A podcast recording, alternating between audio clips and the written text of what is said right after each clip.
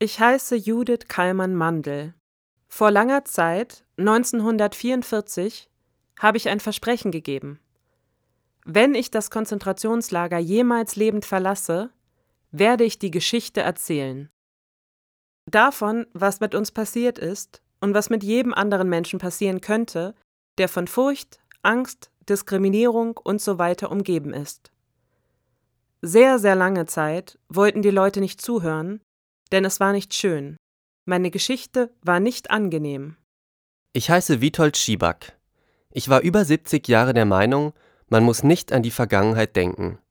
Man muss nach vorne schauen und damit glücklich sein, was man erlebt und erreicht hat. Aber jetzt bin ich zum Entschluss gekommen, dass man darüber mit den jungen Menschen reden soll. Als es passierte, war ich ein junges Mädchen. Ich war 16,5. Als ich herauskam, war ich 100 Jahre alt. Wie alle Überlebenden habe ich meine eigene Geschichte und wie alle Überlebenden habe ich meine eigene Version davon, meine eigene Interpretation, meine eigenen Fragen. Meine Mutter, meine Schwester, mein Vater und ich haben das Konzentrationslager überlebt. Wir haben gar nichts erzählt. Wir wollten nicht zu diesen schrecklichen Zeiten zurückkehren. Vielleicht liegt das in der menschlichen Psyche, dass man das Leben so nimmt, wie es ist. So nach dem Motto, nicht daran denken, was da passiert ist, weil es war, wie es war. Es ist vergangen und wir müssen irgendwie weiterleben. Man muss vom Leben das nehmen, was am besten ist. Warum sprechen wir? Mit wem haben Sie zuletzt gesprochen? Wegen was? Wem haben Sie Ihre Lebensgeschichte zuletzt erzählt? Wie oft hat sich Ihre Geschichte schon verändert? Warum sprechen wir? Im Sprechen verorten wir uns. Ich komme aus einem nicht religiösen Ort, aus einer nicht religiösen Familie, obwohl beide Großeltern religiös waren. Meine Eltern feierten nur Rosh Hashanah und Yom Kippur. Und wir waren in erster Linie Ungarn und dann Juden. Am 19. März 1944 wurde Ungarn von den Deutschen besetzt. Ich bin in der schönen Stadt Thorn geboren. Dort habe ich bis zum Jahr 1939 meine Kindheit verbracht. Man kann sagen, dass mit dem Ausbruch des Krieges am 1. September 1939 meine Kindheit zu Ende war. Meine Familie, das heißt meine Mutter, ich und meine Schwester, sind Richtung Warschau aufgebrochen. Mein Vater wurde natürlich zum Militär einberufen und war nicht bei uns. Dann wurden die Männer ins Arbeitslager gebracht, alle Männer bis 60. Die Frauen gingen nach Hause. Und dann kamen wieder die Dekrete. Wir mussten den gelben Stern tragen und ins Ghetto umziehen. Vom Ghetto aus wurden wir in eine Fabrik gebracht, eine Zuckerfabrik. Von dort brachte man uns dann wieder weg, mit unbekanntem Ziel. Eines Tages haben die Deutschen uns befohlen, uns in Gruppen aufzustellen und meine ganze Familie, das heißt meine Schwester, Mutter, mein Vater und ich, wurden in die Güterwaggons gepfercht. Die Waggons wurden abgeriegelt und plombiert und wir sind mit unbekanntem Ziel abgefahren. Mit unbekanntem Ziel. Mit unbekanntem Ziel. Mit unbekanntem Ziel. Bleiben Sie stehen. Denken Sie kurz nach. Wissen Sie, auf welches Ziel Sie gerade zusteuern auf diesem Weg? Mit unbekanntem Ziel. Sie denken, Sie kennen das Ziel dieser Wanderung, weil man es Ihnen mitgeteilt hat. Aber was, wenn das eine Lüge war? Mit unbekanntem Ziel. Sie könnten den Kopfhörer wegwerfen, wenn Sie es merken. Weglaufen. Sie sind frei. Mit unbekanntem Ziel.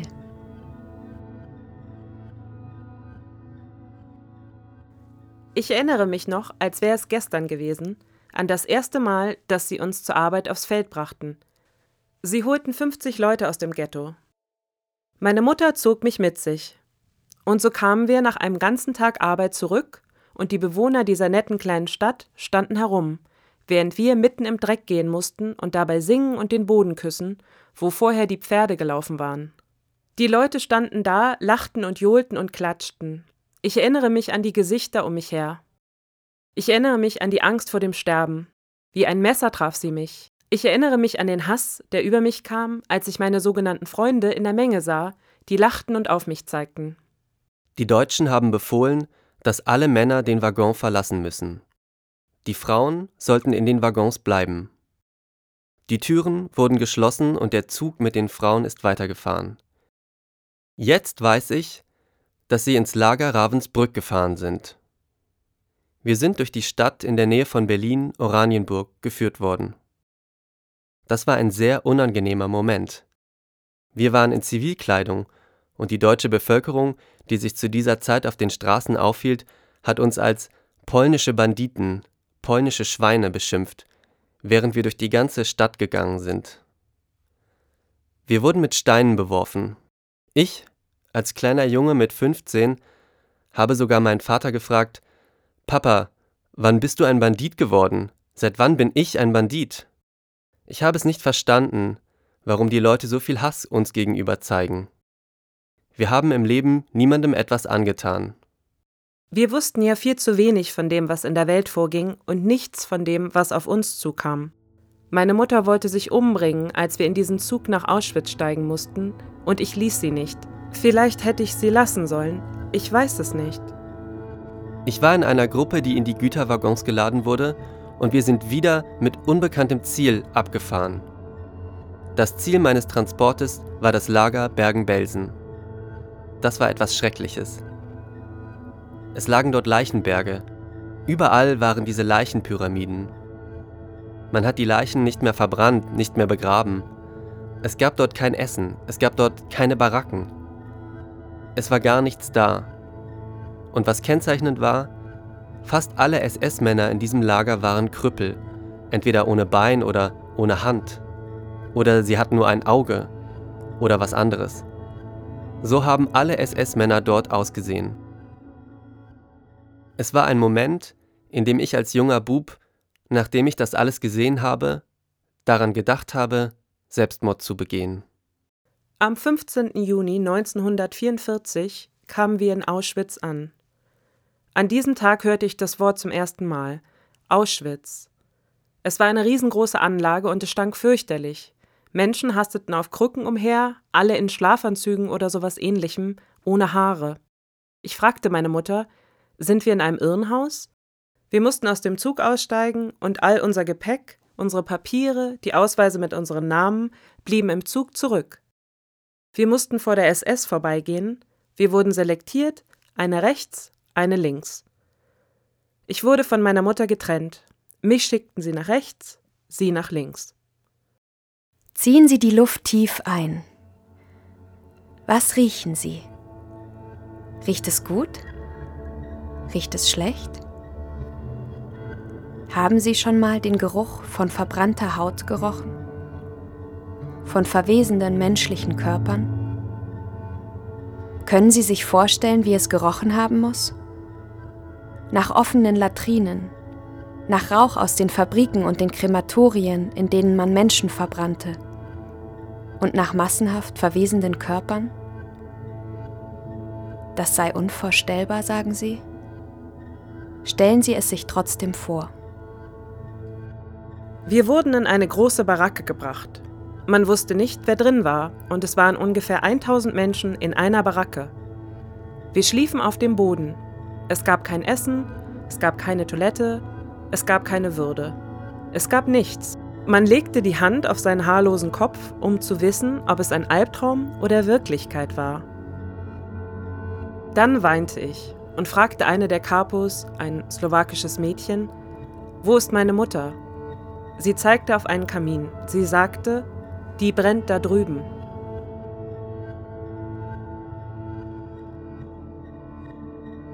Also in Oranienburg wie auch in Bergen-Belsen bin ich den Juden nicht begegnet.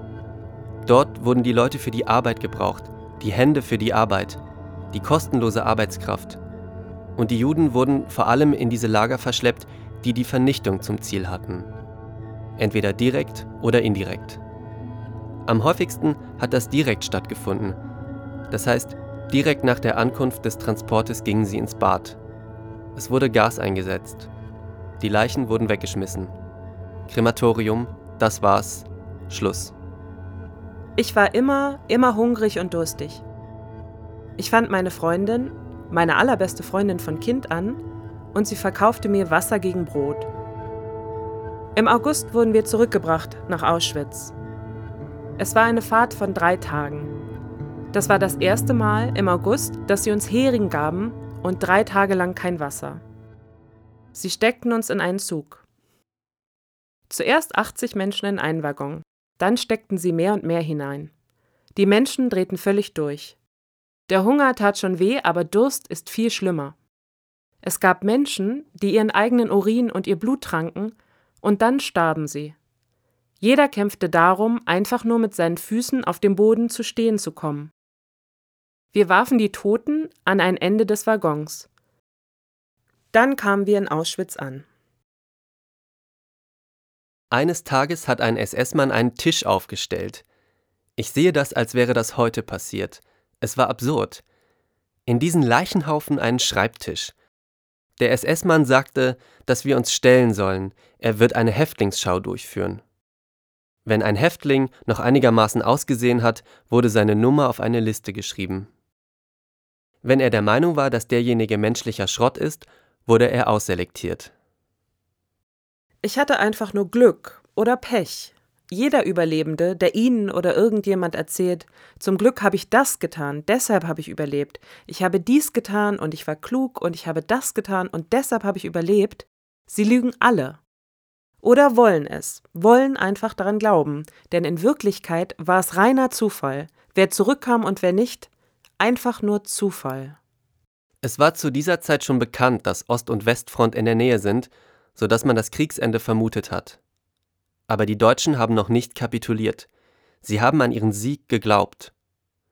Deswegen wurden die menschlichen Reste, die noch da waren, für die Rüstungsindustrie eingesetzt.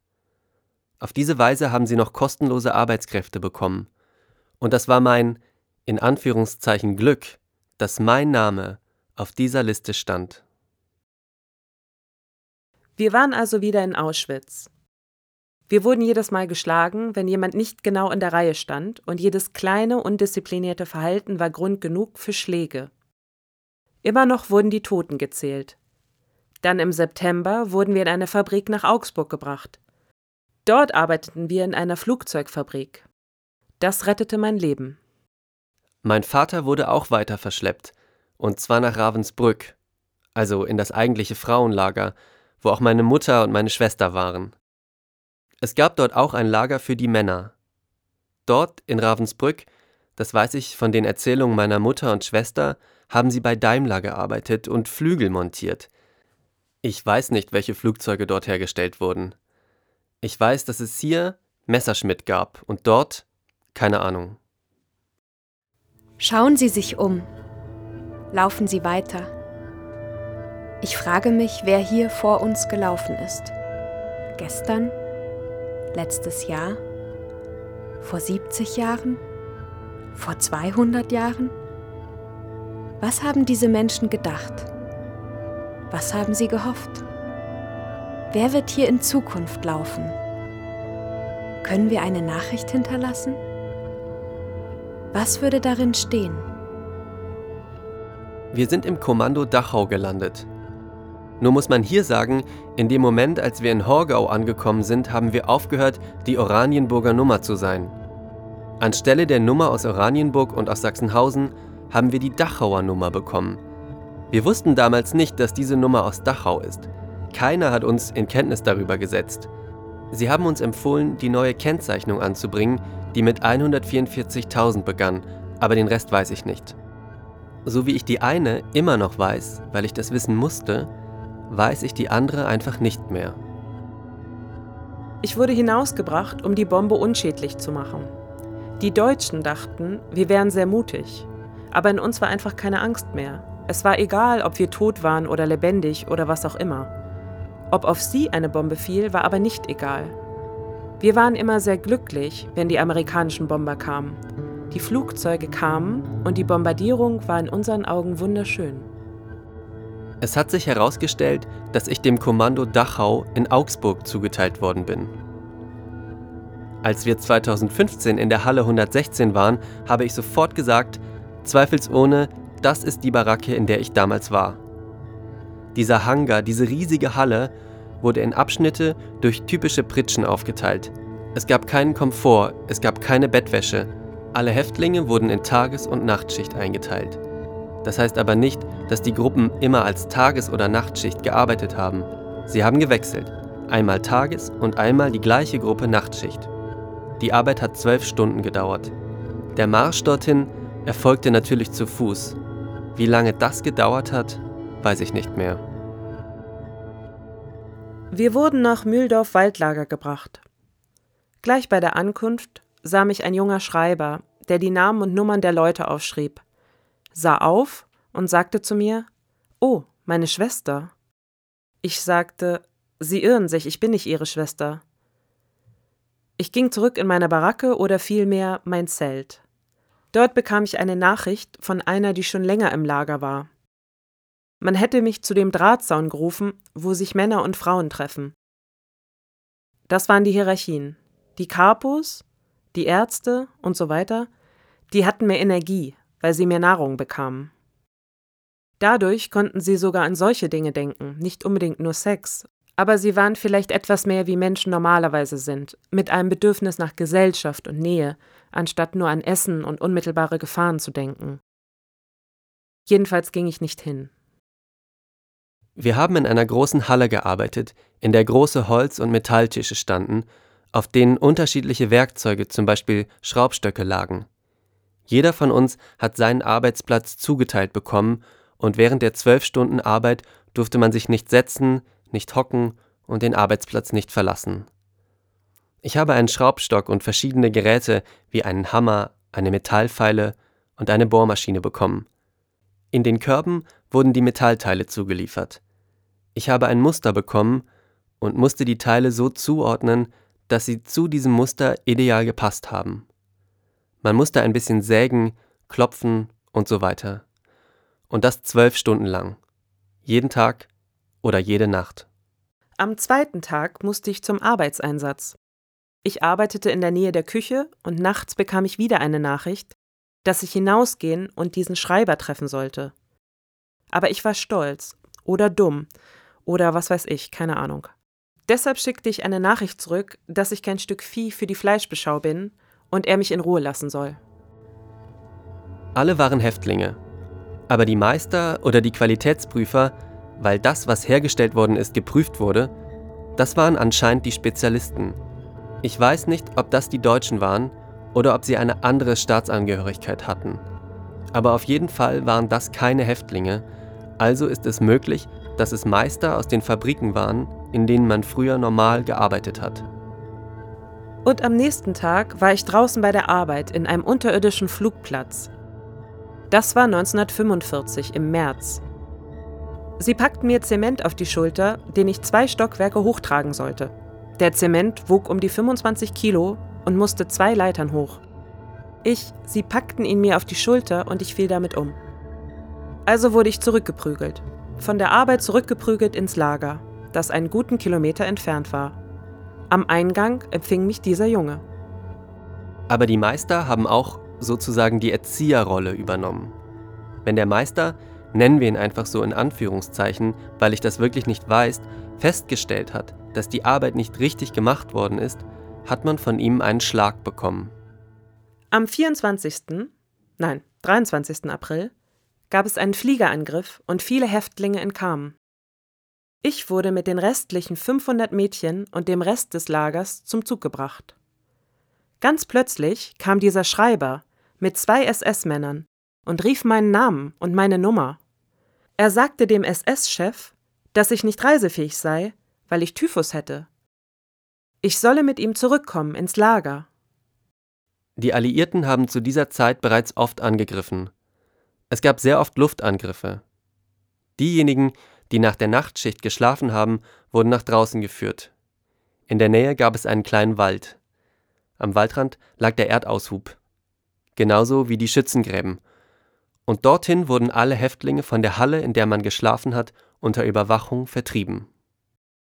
Der Junge sagte mir leise, Es habe ihn eine Menge Geld gekostet, nein, Gold, nicht Geld, mich aus dem Transport herauszuholen. Sie würden uns nämlich nach Innsbruck bringen und uns alle mit Benzininjektionen töten. Benzininjektionen, damit wir schneller brennen. Inzwischen sahen wir jedes Mal, wenn wir ein Lager verließen, ob Augsburg oder Mühldorf oder Waldlager, wie die Deutschen versuchten, alle Hinweise auf ein Lager auszulöschen. Die Papiere und alles brannte. Sie waren in panischer Eile, ihre Spuren zu verwischen. Zu dieser Zeit schwor sich meine Gruppe, wenn irgendwer von uns überleben sollte, werden wir reden, damit nicht vergessen wird, wie sehr die Deutschen, die SS versucht haben, alles zu vertuschen. Wer überlebt, wird reden. Wer überlebt, wird reden. Aber bald sind die Überlebenden nicht mehr da. Was dann? Dann ist es an uns zu reden, weil wir es ihnen schuldig sind, damit in unserer Lebenszeit nicht dasselbe passiert. Wir stehen auf dem Boden, auf dem sich diese Geschichte ereignet hat. Für uns gilt, wer überleben will, muss reden, muss den schweigenden Konsens stören. Üben Sie deshalb das Sprechen jetzt, solange es noch sicher ist. Sagen Sie laut, wer überleben will, muss reden. Sprechen Sie mir nach. Wer überleben will, muss reden. Und jetzt nochmal zum Merken. Wer überleben will, muss reden.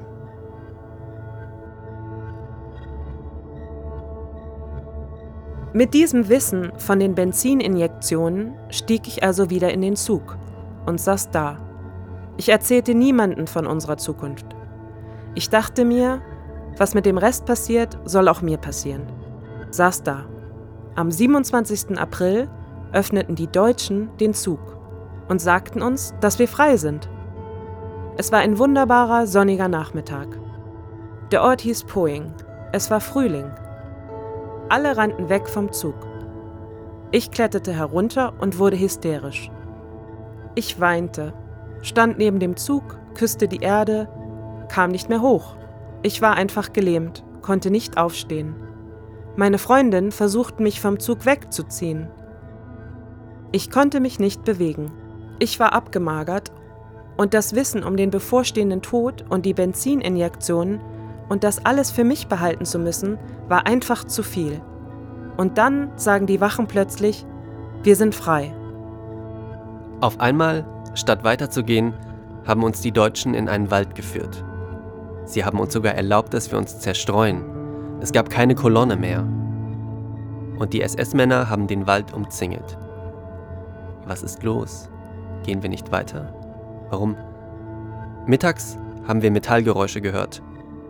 Auf einer Wiese am Waldrand hat jemand geschrien. Amerikaner.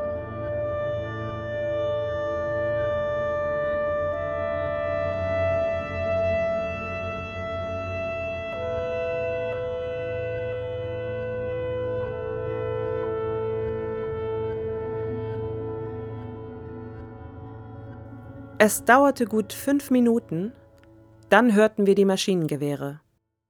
Wir waren komplett von der SS umzingelt und wie mit einer Sichel, ich weiß gar nicht, wie ich das sagen soll, was ich da gesehen habe, wie der da mit diesem Ding in seiner Hand, Tod und Sichel, einfach mit dem Maschinengewehr einen kompletten Kreis zog. Ich sah die Mädchen fallen, die so lange zusammengehalten hatten, manche von Anfang an. Dann konnte ich aufstehen und wie ich sprang. Ich sprang zurück in den Zug, zurück in den Güterzug. Und wir begannen, unsere Kameradinnen wieder zu uns hereinzuziehen, die Mädchen, die sich noch hochziehen konnten. Und auf einmal war alles klar. Alle Häftlinge, ohne auf die SS-Männer zu achten, sind aus dem Wald zu diesem Panzer rausgelaufen. Die, die am Rand des Waldes standen, haben ein Lagerfeuer gemacht. Es war am 27. April. Das heißt, es war nicht so kalt. Warum machen sie das? Ich vermute, dass sie in diesem Feuer die Dokumente und ihre Ausweise verbrannt haben. Sie haben es schon geahnt, dass die Amerikaner immer näher kommen. Diese Zugfahrt war mein Tiefpunkt. An den Moment, als ich aufgab, erinnere ich mich noch wie gestern. sogar besser als an gestern. Die restlichen Skelette waren Tote und Verletzte. Irgendwer, ein Mann, hatte eine gestreifte Häftlingsuniform. Die schoben sie nach draußen, damit die amerikanischen Angreifer sie sehen. Ihr Maschinengewehr setzte aus. Sie ging herum, und ich sagte, in meinem kleinen Leben, in meinem kleinen Kopf, allen Lebewohl. Ich zählte durch, wen ich alles im Jenseits wiedersehen werde. Ich war ganz sicher, das war's. Es ist aus. Was ist weiter passiert? Diese menschlichen Skelette haben angefangen, auf diesen Panzer zu klettern und die Amerikaner hochleben zu lassen. Und diese Soldaten, die große Erfahrung im Kampf hatten und oft dem Tod ins Gesicht gesehen haben, haben bittere Tränen geweint, als sie die menschlichen Skelette gesehen haben. Auf diese Weise ist die Freiheit gekommen. Am Morgen des 1. Mai öffneten unsere Jungs aus dem Lager den Waggon und sagten, die Amerikaner sind da. Ich bin geboren. Ich bin wiedergeboren am 1. Mai. Ich wog 22 Kilo. Ich erinnere mich, dass mich ein amerikanischer Soldat hochhob und dass ich ihn anflehte, mich nicht wieder an die Deutschen zurückzugeben. Dann kann ich mich für eine Woche an nichts erinnern. Das war meine Geschichte.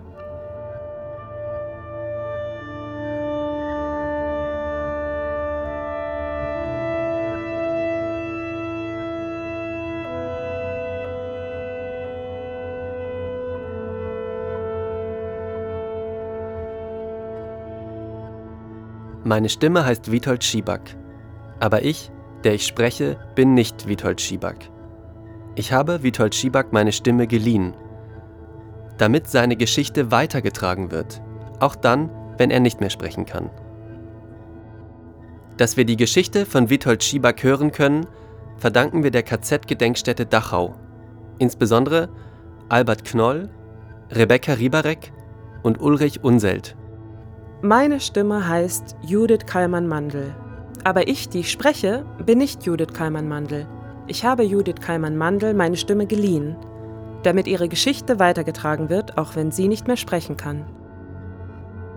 Dass wir die Geschichte von Judith Kallmann-Mandel hören können, verdanken wir dem United States Holocaust Memorial Museum und der Forschungsgruppe von Professor Dr. Philipp Gassert zum Thema Die Halle 116, Lernort Frieden in Augsburg, insbesondere Tobias Brenner und Dr. Florian Pressler.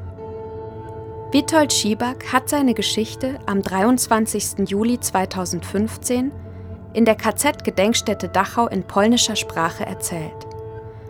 Sie wurde von Dr. Bernadetta Czech-Seiler aufgeschrieben und ins Deutsche übersetzt. Judith Kallmann-Mandel hat ihre Geschichte im Frühling 1978 in den Vereinigten Staaten auf Englisch erzählt. Sie wurde von Gerald Fiebig für dieses Projekt ins Deutsche übersetzt. Das ist meine Geschichte. Sie musste erzählt werden. Ich bin froh, dass ich es getan habe. Sogar die Neonazis können heute wieder schreien, aber vielleicht weiß man jetzt, dass sie nicht nur Idioten sind, sondern eine echte Bedrohung. Und wenn wir zusammenstehen und gegen sie kämpfen, dann wird es kein zweites Auschwitz geben. Das weiß ich ganz sicher. Wer überleben will, muss reden.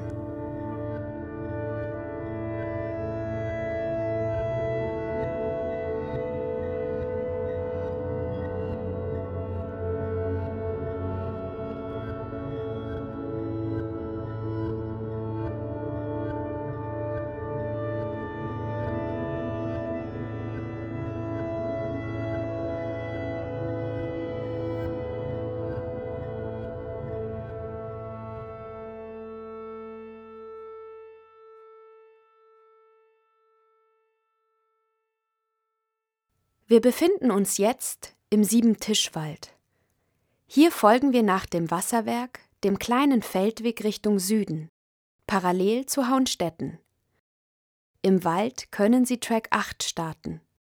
Wir haben es bald geschafft.